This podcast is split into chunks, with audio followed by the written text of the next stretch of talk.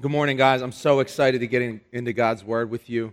Um, like Jason said, I'm going to um, recite the Sermon on the Mount. Um, the people who originally heard the Sermon on the Mount, it would have been all at once. Um, they would have heard it, um, they would have sat under Jesus' teaching and, and, and listened to the whole thing in full. So that's what I thought would be really helpful to do today. So, whatever's most helpful to you, if you want to follow along with your Bible, feel free to do that. Dana's going to put the uh, words up here as well. Um, or if you want to just listen, that's fine too. I'm going to recite the whole sermon, and then the section that is in gold will be the section that uh, I'll be preaching on. So when you see the, the letters turn to gold, that means that's, that's what we're um, going over today. Let me just, let me just pray real quick. Lord, um, we worship you, we praise you, Lord. You are worthy of all of our praise, God. We thank you for sending Jesus as the, the imprint of your nature, Lord, that your representation on earth. Uh, God incarnate, Lord. And thank you for this sermon that He has given us. And thank you for the work that you're doing in our church through this series. And God, I pray, Lord, that you would continue to work in a powerful way through your word. God, help us to receive with meekness the implanted word which is able to save our souls.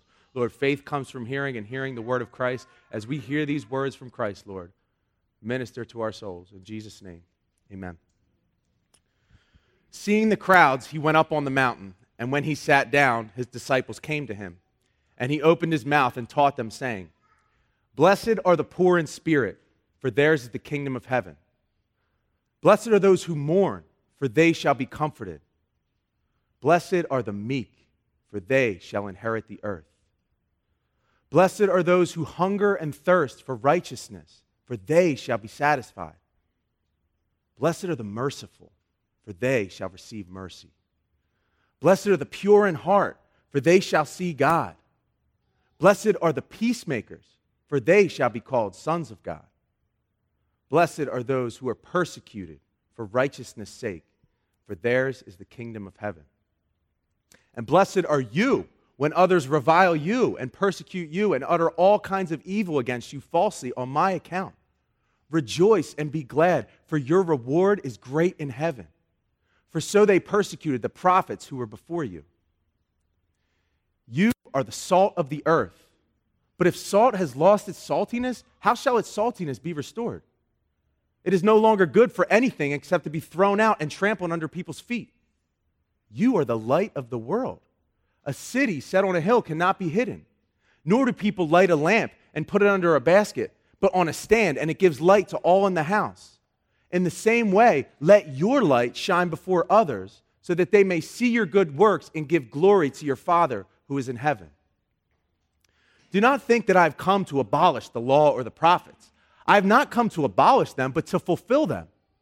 For truly I say to you, until heaven and earth pass away, not an iota, not a dot will pass from the law until all is accomplished. Therefore, whoever relaxes one of the least of these commandments and teaches others to do the same will be called least in the kingdom of heaven. But whoever does them and teaches them will be called great in the kingdom of heaven. For I tell you, unless your righteousness exceeds that of the scribes and Pharisees, you will never enter the kingdom of heaven. You have heard that it was said to those of old, You shall not murder, and whoever murders will be liable to judgment. But I say to you that everyone who is angry with his brother will be liable to judgment. Whoever insults his brother will be liable to the council, and whoever says, You fool, will be liable to the hell of fire. So if you are offering your gift at the altar and there remember that your brother has something against you, leave your gift there before the altar and go. First be reconciled to your brother, then come and offer your gift. Come to terms quickly with your accuser, accuser while you are going with him to court, lest your accuser hand you over to the judge and the judge to the guard and you be put in prison. Truly I say to you, you will never get out until you have paid the last penny. You have heard that it was said, You shall not commit adultery. But I say to you that everyone who looks at a woman with lustful intent has already committed adultery in his heart. If your right eye causes you to sin, tear it out and throw it away. For it is better that you lose one of your members than that your whole body be thrown into hell. And if your right hand causes you to sin, cut it off and throw it away. For it is better that you lose one of your members than that your whole body go into hell. It was also said, Whoever divorces his wife, let him give her a certificate of divorce. But I say to you that everyone who divorces his wife, except on the ground of sexual immorality, makes her commit adultery. And whoever marries a divorced woman commits adultery. Again, you have heard that it was said to those of old, You shall not swear falsely, but shall perform to the Lord what you have sworn. But I say to you, do not take an oath at all, either by heaven, for it is the throne of God, or by the earth, for it is his footstool, or by Jerusalem, for it is the city of the great king. Let what you say be simply yes and no. Anything more than this comes from evil. You have heard that it was said, an eye for an eye and a tooth for a tooth. But I say to you, do not resist the one who is evil. But if anyone slaps you on the right cheek, turn to him the other also. And if anyone would sue you and take your tunic, let him have your cloak as well. And if anyone forces you to go one mile, go with him two miles. Give to the one who begs from you, and do not refuse the one who would borrow from you. You have heard that it was said, You shall love your neighbor and hate your enemy. But I say to you, love your enemies and pray for those who persecute you, so that you may be sons of your Father who is in heaven. For he makes his sun rise on the evil and on the good, and sends rain on the just and the unjust. For if you love those who love you, what reward do you have? Do not even the tax collectors do the same? And if you greet only your brothers, what more are you doing than others? Do not even the Gentiles do the same? You, therefore, must be perfect as your heavenly Father is perfect. Beware of practicing your righteousness before other people in order to be seen by them, for then you will have no reward from your Father who is in heaven. Thus, when you give to the needy, sound no trumpet before you as the hypocrites do in the synagogues and in the streets, that they may be praised by others. Truly, I say to you, they have received their reward. But when you give to the needy, do not let your left hand know what your right hand is doing, so that your giving may be in secret. And your Father who sees in secret will reward you. And when you pray, you must not be like the hypocrites. For they love to stand and pray in the synagogues and at the street corners that they may be seen by others. Truly, I say to you, they have received their reward. But when you pray, go into your room and shut the door and pray to your Father who is in secret. And your Father who sees in secret will reward you. And when you pray, do not heap up empty phrases as the Gentiles do, for they think that they will be heard for their many words. Do not be like them, for your Father knows what you need before you ask Him. Pray then like this Our Father in heaven, hallowed be your name. Your kingdom come, your will be done on earth as it is in heaven. Give us this day our daily bread and forgive us our debts as we also have forgiven our debtors. And lead us not into temptation, but deliver us from evil. For if you forgive others their trespasses, your heavenly Father will also forgive you. But if you do not forgive others their trespasses, neither will your Father forgive your trespasses. When you fast, do not look gloomy like the hypocrites, for they disfigure their faces so that their fasting may be seen by others. Truly, I say to you, they have received their reward. But when you fast, anoint your head and wash your face, so that your fasting may not be seen by others, but by your Father who is in secret. And your Father who sees in secret will reward you. Do not lay up for yourselves treasures on earth where moth and rust destroy, and where thieves break in and steal. But lay up for yourselves treasures in heaven, where neither moth nor rust destroy, and where thieves do not break in and steal. For where your treasure is, there your heart will be also. The eye is the lamp of the body. So if your eye is healthy, your whole body will be full of light. But if your eye is bad, your whole body will be full of darkness. If then the light in you is darkness, how great is the darkness. No one can serve two masters, for either he will hate the one and love the other, or he will be devoted to one and despise the other. You cannot serve God and money. Therefore, I tell you, do not be anxious about your life, what you will eat or what you will drink, nor about your body, what you will put on. Is not life more than food, and the body more than clothing? Look at the birds of the air. They neither sow nor reap nor gather into barns, and yet your heavenly Father feeds them. Are you not of more value than they? And which of you, by being anxious, can add a single hour to his span of life?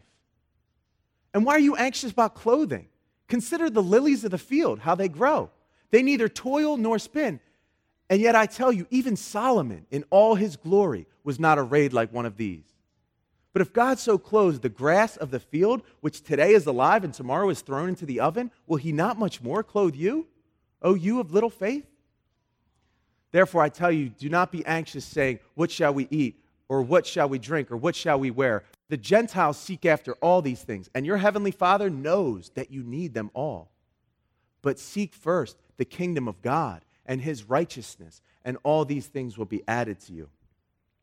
Therefore, do not be anxious about tomorrow, for tomorrow will be anxious for itself. Sufficient for the day is its own trouble. Do not judge. Judge not that you be not judged. For with the judgment you use, you will be judged. And with the measure you use, it will be measured to you. Why do you see the speck that is in your brother's eye, but do not notice the log that is in your own eye? Or how can you say to your brother, Let me take the speck out of your eye, when there's the log in your own eye? You hypocrite. First take the log out of your own eye, then you will see clearly to take the speck out of your brother's eye. Do not give dogs what is holy, and do not throw your pearls before pigs, lest they trample them underfoot and turn to attack you. Ask, and it will be given to you. Seek, and you will find. Knock, and it will be open to you. For everyone who asks receives, and the one who seeks finds, and to the one who knocks it will be opened. Or which one of you, if his son asks him for bread, will give him a stone? Or if he asks for a fish, will give him a serpent? If you then, who are evil, know how to give good gifts to your children, how much more will our Father who is in heaven give good things to those who ask him? So, whatever you wish that others would do to you, do also to them, for this is the law and the prophets. Enter by the narrow gate, for the gate is wide and the way is easy that leads to destruction, and those who enter by it are many. For the gate is narrow and the way is hard that leads to life, and those who find it are few. Beware of false prophets who come to you in sheep's clothing, but inwardly are ravenous wolves. You will recognize them by their fruits. Are grapes gathered from thorn bushes or figs from thistles? So every healthy tree bears good fruit, but the diseased tree bears bad fruit. A healthy tree cannot bear bad fruit, nor can a diseased tree bear good fruit. Every tree that does not bear good fruit is cut down and thrown into the fire. Thus you will recognize them by their fruits. Not everyone who says to me, Lord, Lord, will enter the kingdom of heaven, but the one who does the will of my Father who is in heaven. On that day, many will say to me, Lord, Lord, did we not prophesy in your name and cast out demons in your name and do many mighty works in your name? Then will I declare to them, I never knew you. Depart from me, you workers of lawlessness. Everyone then who hears these words of mine will be like a wise man who built his house on the rock. And the rains fell, and the floods came, and the winds blew and beat against that house, but it did not fall because it had been founded on the rock. And everyone who hears these words of mine and does not do them will be like a foolish man who built his house on the sand. The rains fell, the floods came, the winds blew and beat on that house, and it fell and great was the fall of it. When Jesus finished these sayings, the crowds were astonished at his teaching, for he was teaching them as one who had authority and not as their scribes. Thank you, Lord, for your word. Speak to us, God. So, we've been studying the Sermon on the Mount, and you just heard it in full. That's how the people that were listening would have heard it. And it says that they were astonished at his teaching. What are some of the words that you would use to describe your reaction to, to the, the word just recited there and also this whole series? Would it be like that? Astonished? Astonished, that, that Greek word means to strike out of one's wits or to overwhelm. Like they were struck out of their wits. They didn't even know what to do with themselves. Is that our response? They were so astonished, verse 29 tells us, because Jesus was teaching with authority and not as their scribes. Authority, even that word author, authority. Jesus is speaking as if he is the author of all life. He is God. This is the authority that the people are shocked by. Like you can even see it. Like in the Beatitudes, he says, Blessed are the poor in spirit, for theirs is the what? Kingdom of heaven. Who is who is this guy to tell whose the kingdom of heaven is? He's speaking with authority. He says, You have heard it said in the law of Moses, but I say. That's authority. He's just said, He will declare to people on Judgment Day, I never knew you. Depart from me, you workers of lawlessness. That is the authority that is striking these people out of their wits, astonishing these people. I hope that, that, that the weight of that, uh, that the authority of what Jesus is saying carries weight with us too, because we live in, in, in 2019, there's a lot of people that love the Sermon on the Mount. Um, even people of other religions and people who openly reject Jesus, they love the Sermon on the Mount because they, well, really because they love it because they don't know it, honestly. Because if you read the Sermon on the Mount in full, it is, it's challenging. There's authority that Jesus is speaking with. And sometimes we, we can approach God's word um, with like a, a, you know, a Chipotle line type of mentality. Like, all right, Sermon on the Mount, cool. Um, can I get a double scoop of uh, Do Not Judge Me? And I'll take uh, a little bit extra um, Golden Rule. I like that one. Um, but you can hold the, um, the Judgment Day stuff and um, the holiness stuff. You can hold that. That's how we can approach the Sermon on the Mount. And so a lot of people love the Sermon on the Mount because they think about the Golden Rule. And some people use the Sermon on the Mount to actively go against what Jesus wants for this world and for our lives. But I, I, I, uh, my prayer is that we would approach the Sermon on the Mount and take it as a whole, what Jesus wants us to know. He's preaching with authority. And, and it's popular to think Jesus was just a good moral teacher. Jesus was not just a good moral teacher, He is God. And He is giving us a sermon with all authority that left the crowds astonished and struck out of their wits. He's closing this sermon that we've been studying for several weeks now with some application, just like any sermon would, would go, right? He's talking about four sections here. So if you look at your Bible, you'll see, all right, this is what I'm going to hit these four sections. One of them starts in verse 13 enter by the narrow gate. The next one says, uh, your heading may say a tree and its fruit, starting in verse 15. And then verse 24, uh, excuse me, 21, I never knew you. And then 24, build your house on the rock. Each of these sections, I want to briefly give you three C's. So there's going to be three C's in each of those sections a contrast, a command, and a choice in each of those sections. So let's take them one at a time. The first contrast Jesus talks about is the wide versus the narrow gate, verses 13 and 14. And we see throughout the Sermon on the Mount that Jesus is very black and white, isn't he? It's, it's, it, he puts a contrast before you in this, and it's, it's one or the other. It's very black and white. One gate's wide, one gate's narrow. One, gate, one gate's hard to find, one gate's easy to find. Many find one, few find the other. One leads to destruction, one leads to life. I like that. Jesus keeps it nice and simple for a guy like me. I, I understood that first time I read it. Um, and his illustrations are so simple and vivid. Can't you picture what Jesus is saying? A huge, wide gate with an easy road and then a hard, narrow gate. I, I was thinking about um, the Eagles Parade. I was at the Eagles Parade. I was on Broad Street. That's just a free one for a preacher. It's Broad, Broad Street. And tons of people walking down Broad Street doing whatever they want. Just kind of, they can bring whatever they want. They can bring the booze they want. They bring the signs they want. There's no rules, really. It's just, it's an easy way to go. You can just hop on in. And then I picture the wide, uh, the narrow gate as a, a very tiny gate that you have to squeeze through. It's hard to find it. This is the, this is the uh, picture that Jesus is illustrating here. And it doesn't take a genius to figure out what Jesus is telling us here. He's telling us and showing us through the illustration that following the world into the wide gate is easy. Following Jesus into the narrow gate is hard. Living the life that Jesus calls us to, which we've been studying this whole Sermon on the Mount, right? What it looks like to be in the kingdom of God. Living that life is hard, it's not easy. And Jesus is showing us that. It's not easy. It's easy to be proud and self centered. It's hard to be poor in spirit. It's easy to go along with the crowd. It's hard to be persecuted for righteousness' sake. It's easy to be angry at people and have hatred towards people. It's hard to love your enemies. It's easy to lust and watch and click things we shouldn't. It's hard to tear out our eye if we need to, to battle back against that. It's easy to retaliate and get even. It's hard to turn the other cheek. It's easy to store up treasures on earth, it's harder to store up treasures in heaven.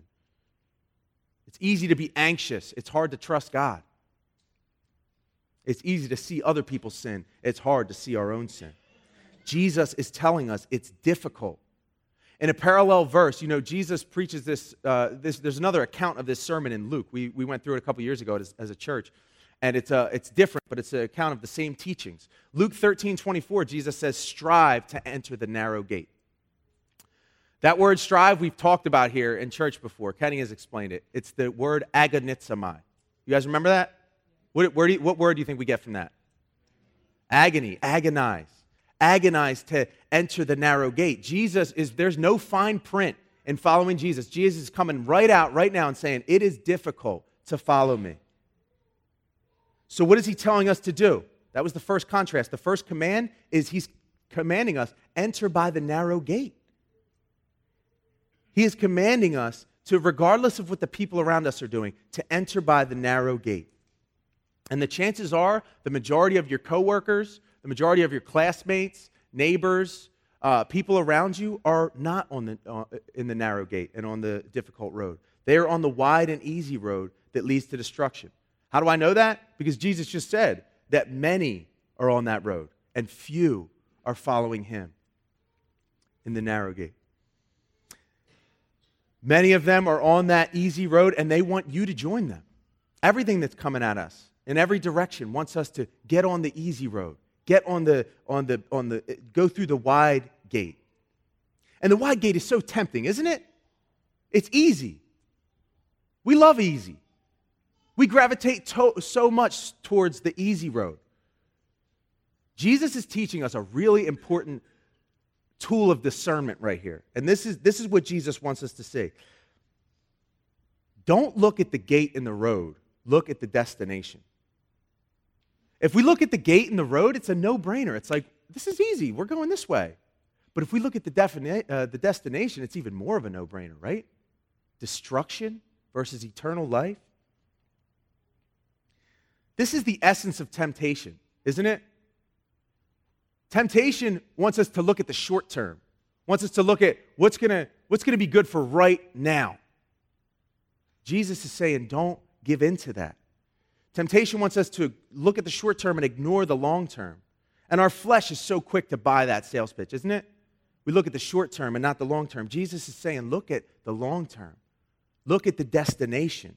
And he's saying, enter by the narrow gate. It will be hard, it will be difficult, but it will be worth it. Not just, not just hold your breath and deal with you know, the difficulty until you get to heaven, then you'll get. He's saying, no, it'll be worth it now and for eternity. That, that road that leads to life, he's not just talking about eternal life. He's talking about eternal life that starts now. Pleasures at his right hand forevermore, that starts right now. Jesus says himself in Matthew 10 39, whoever finds their life will lose it and whoever loses their life for my sake will find it. I heard it said like this In following Jesus, you get the best of both worlds, this one and the next.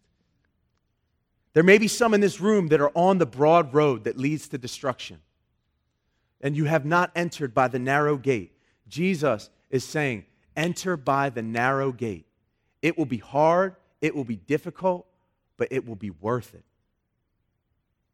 Now, is Jesus just talking to unbelievers here? Is he just talking about people who are moseying down the, the easy road? Is this strictly an evangelistic command telling people to enter by the narrow gate? I don't think so. As Christians, don't we face forks in the road every single day? We are given the opportunity to take the wide or narrow road hundreds of times a day from the moment we open our eyes in the morning. Should I snooze the alarm or should I get up and spend time with the Lord? One's easy, one's hard. Should I laugh along and enter into this gossip, or should I speak up and stop it? Should I click on this, or should I close this app? Should I reach out to this loner at school, or should I just keep doing my thing, my thing with my friends? Should I have another beer, knowing that the line is already crossed? Should I leave my family in prayer and worship, or maybe just do it some other time? Should I write this tithe check or wait till next month? and so on and so forth. We face these forks in the road every single day, guys. I was convicted this week as I'm, as I'm writing this sermon that so often I take the easy road, I take the, the easy and wide gate. Jesus is saying, enter by the narrow gate. So the first choice Jesus gives us is the wide or the narrow gate. Which one are you taking? And maybe you're like me, and God is convicting you through this text that you take the easy road and that you have been on the broad road. Even this week, you're thinking of ways that you've taken the easy road. Know that you can come to, the, come to Jesus right now, receive forgiveness, and walk on the narrow path that leads to life. By the way, didn't think of this, this wasn't in my notes, but read the book Pilgrim's Progress if you haven't uh, read that book. The whole book is basically based on this idea of the wide and narrow path. And many times, uh, Christian, the, the, the main character, strays onto the easy road but he comes back to the narrow road. And that's what we all can do right now by turning to Jesus. The second contrast Jesus gives us in this next section is good fruit versus bad fruit. Look at verse 15 and 16. Nothing on the Sermon on the Mount is, is by coincidence, including the order of it. So, why, right after Jesus' command to enter by the narrow road, is he talking about false prophets? Where does that come from, Jesus? I believe what Jesus is saying is that there are going to be many false prophets standing at the wide gate saying, Come on, this way, this way to Jesus, this way to God. This is the way to, to, um, to Jesus. He says, They're in sheep's clothing, but inwardly they're ravenous wolves. Jesus says we'll recognize them by their fruits. He's teaching us another, another um, tool of discernment here. Says, Are grapes gathered from thorn bushes or figs from thistles? Well, no, Jesus, obviously not. In the same way, someone who is healthy spiritually is going to bear good fruit. And someone who is unhealthy spiritually is going to bear bad fruit. Once again, how simple. Thank you, Jesus. He's saying that we can recognize the spiritual health of a person by the fruit they bear. So if we're wondering if someone's a false prophet, we can look at the fruit they are bearing and be able to tell whether they are spiritually healthy. Or we can even look at the fruit of their ministry to see whether they are truly a good tree producing good fruit. So, is Jesus just talking about false prophets here? Or is this a principle that would apply to us as well? What do you guys think? Does it apply to us? Absolutely. This is so true. A tree is known by its fruit. So often we can say we believe one thing, but our actions and our fruit say something else, don't they? Here's a stupid example. I could say I'm a vegetarian, but we go out to lunch together and I order steaks and ribs. So I said one thing, but my actions are proving another, right? Here's a not so stupid example. I could say that I treat others the way I want to be treated, but the way I treat others, the way I gossip about others, the way I talk down to my wife proves another. I could say Jesus comes first in my life, but my time devoted to him versus my time devoted to social media or Netflix or other things proves me wrong. Can you guys see that? How, how sometimes our words don't equate with the fruit. Jesus is saying you will recognize them by their fruits, which leads us to the second command beware of false professions. Whether it's in a prophet or a teacher or in yourself, Jesus is telling us do not be deceived by words, but examine fruit. Here's a practical question I've been asking myself this week Is there people in your life that are able to examine fruit? Are there people in your life that are close enough to you and, and, honest enough with you where they can tell you where your fruit is maybe not matching up with, with your words? That's a challenging question that I'm asking. Is, is, is, are we, are, is our spouse, are our friends able to, to speak truth to us? Like, hey, you're saying this, but the fruit shows this.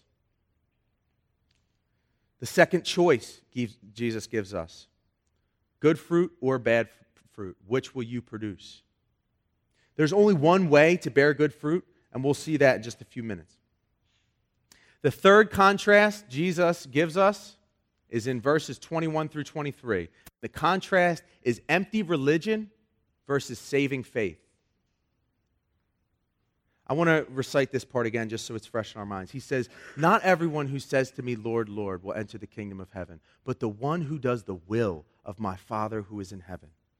On that day, many will say to me, Lord, Lord, did we not cast out demons in your name? And prophesy in your name and do many mighty works in your name? Then will I declare to them, I never knew you. Depart from me, you workers of lawlessness. Are you guys starting to see why the crowds were astonished? Why they were struck out of their wits at Jesus' teachings?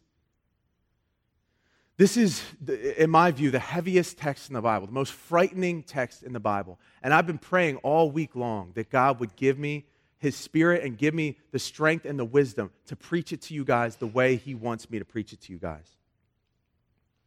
Did Jesus say what I just think he said? Jesus is saying that on the day of judgment, there will be many of who? People who call him Lord, Lord, who outwardly looked like Christians, who said all the right things, prayed all the right things, sang all the right things, and he's going to tell them, I never knew you. Depart from me. Here's what's crazy about this is he's not talking, he, he's not talking about Muslims, he's not talking about Hindus, atheists, agnostics. He's talking about people who called him Lord, Lord, who professed his name, who were very religious. He's talking about people who prophesied and cast out demons and did many mighty works in his name. That's more than I'm doing. That's varsity Christian. And he's saying that Jesus is saying you can profess his name and look the part and, and not truly know him, not truly be saved to him. Jesus is saying that many professing believers will one day come to him in judgment and say, Lord, Lord, did I not go to church every Sunday? Did I not serve in the church? Did I not walk up front and say the sinner's prayer? And he will say to them, I never knew you. Depart from me. There's a poem by a guy named Chris Webb um, that captures this picture. I think he does such an amazing job. Um, this picture of what it would look like for one to come to Jesus on Judgment Day and hear that from Jesus. He says, It's over now. There's no more purpose for my lungs because I'm not breathing. If I thought that I was still alive, I think I was dreaming. I just left the earth. My soul escaped my body, now I'm dead. And I'm rising into the heavens to find out what lies ahead. This life is over, and my time is done on earth. There's no more stressing. I'm about to meet the one who gave me all my life and blessings. Now it's time to hear his voice, and it's time to feel his embrace. And now it's time to meet my God, and now it's time to see his face. I'm at the gate, and I don't want to wait. I want to see my Savior. I'm going to feel his presence, have his safety, and bathe in his favor. Wait. They open up the gates and sunlight dances through the entrance. If I was alive, I'd pass out from the beauty of his presence. I can sense him all around me. I can feel him every place. He's here. I feel it, but that's not enough. I want to see his face. They close the gate as I walk in. Now, any memories are useless. Any earthly love is worthless because no other can produce this. So much color, so much life, and wind, and sun, and love, and music, so much happiness. God loves us, and this paradise can prove it. Where's he at, though? I want to see his face. I'll be around it and I'm walking through the streets of gold, but I ain't get my crown yet. I feel something. I turn around and I catch eyes with his. Now, I've never seen him before, but I still know who it is. Right now, I'm face to face with Jesus, looking God right in the eyes. Immediately, I bowed, and if I was alive, I would have cried. Now, God was always right beside me, but I see him. I can touch him. I'll exalt him. I'm going to praise him, magnify him because I love him. And I'll tell him, You're my king. This happiness cannot be doubled. You're my rock, my life, my ever present help in time of trouble. And I love you. God, I love you. For eternity, I'll show you. But he looks me in the eyes and he whispers, Do I know you? Do you know me? Yeah, you made me. I was in church every service. But he tells me church without applying what you learned is worthless. But I was a choir member. I praised you with poems and acting. But he said he checked the book of life and that my name was absent, and I'm laughing like there must be some kind of mistake. I just won't hear it. Then he said, I praised him, but I didn't have him in my spirit. I can't bear it. Lord, I thought I gave you praise wholeheartedly. But then he turns his head away, and then he says, Depart from me. Lord, help us. Jesus is saying, not everyone who says, Lord, Lord, and has an outward facade of religion will enter into the kingdom of heaven, but the one who does the will of his Father who is in heaven. Jesus' third command is don't just talk about it, be about it. He's saying that just a profession of faith and outward conformance is useless if your heart is not transformed by him. And a truly transformed heart will always come along with a transformed life that does the will of God. So here's a really important question What's the will of God? We got to know that. He says it's, it's those who do the will of God who enter the kingdom of heaven. 1 Thessalonians 4 3 says, This is the will of God, your sanctification. Literally, the state of being set apart from sin to holiness, that we would be holy as God is holy. And this is what the whole Sermon on the Mount is about, right? God's people look different, they are set apart. That's what we've been seeing. That's why we shine as a light that can't be hidden, right? Jesus is saying it's not just the people who say they are followers of Jesus who are saved, it's the people who actually follow Jesus who are saved. Hold up. I hope that some of you are seeing attention here. Some of you are seeing that we know that uh, salvation is by grace alone through faith alone, right? Ephesians 2 8. Is Jesus saying something different now? Because he's saying the people who enter the kingdom of heaven are the one who does the will of the Father who is in heaven. Jesus and Paul do not disagree on how a person is saved. These are great questions to ask.